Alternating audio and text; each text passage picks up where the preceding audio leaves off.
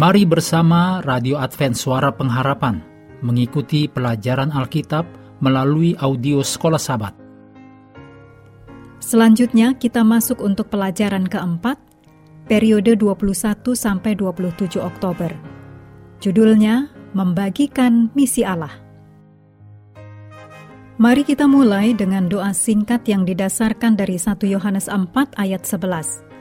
Saudara-saudaraku yang kekasih, jikalau Allah sedemikian mengasihi kita, maka haruslah kita juga saling mengasihi. Amin.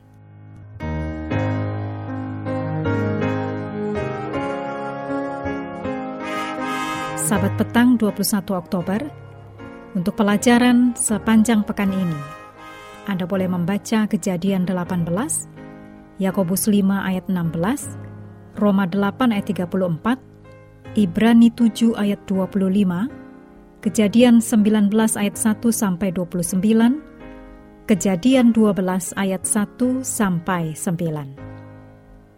Ayat hafalan Yohanes tiga belas ayat tiga puluh empat sampai tiga puluh lima. Aku memberikan perintah baru kepada kamu, yaitu supaya kamu saling mengasihi, sama seperti aku telah mengasihi kamu, demikian pula kamu harus saling mengasihi.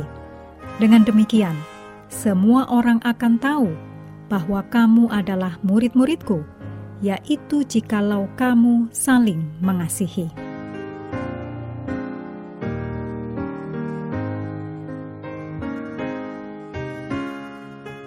Sejak awal, Abraham ingin untuk digunakan Allah bagi misinya. Kebenaran ini bisa dilihat sebagai contohnya dalam Kejadian delapan belas, ketika Allah memperingatkan kepada Abraham tentang apa yang akan terjadi terhadap Sodom dan Gomora.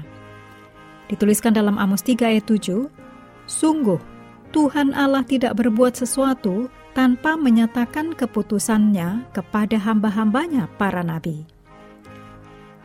Dan di dalam peristiwa Sodom dan Gomora, yang dimaksud hambanya para nabi, itu adalah Abraham. Abraham sedang beristirahat pada hari yang panas itu ketika dia melihat tiga orang pelancong atau orang asing.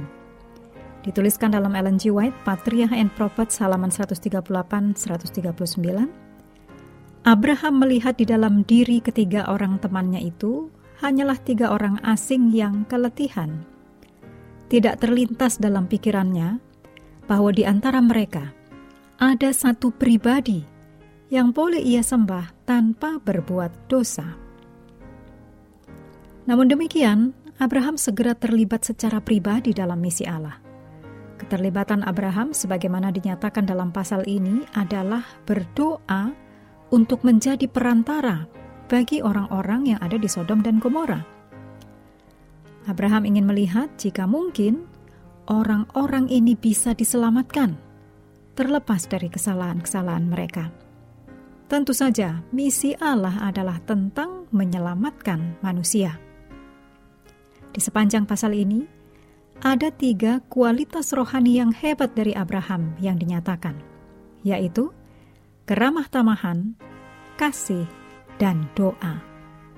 Ini semua adalah kualitas-kualitas yang sangat bisa membantu dalam pekerjaan misi.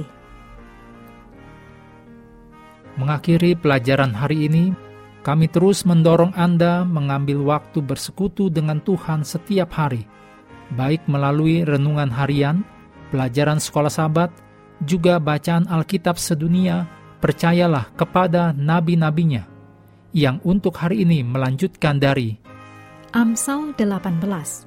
Tuhan memberkati kita semua.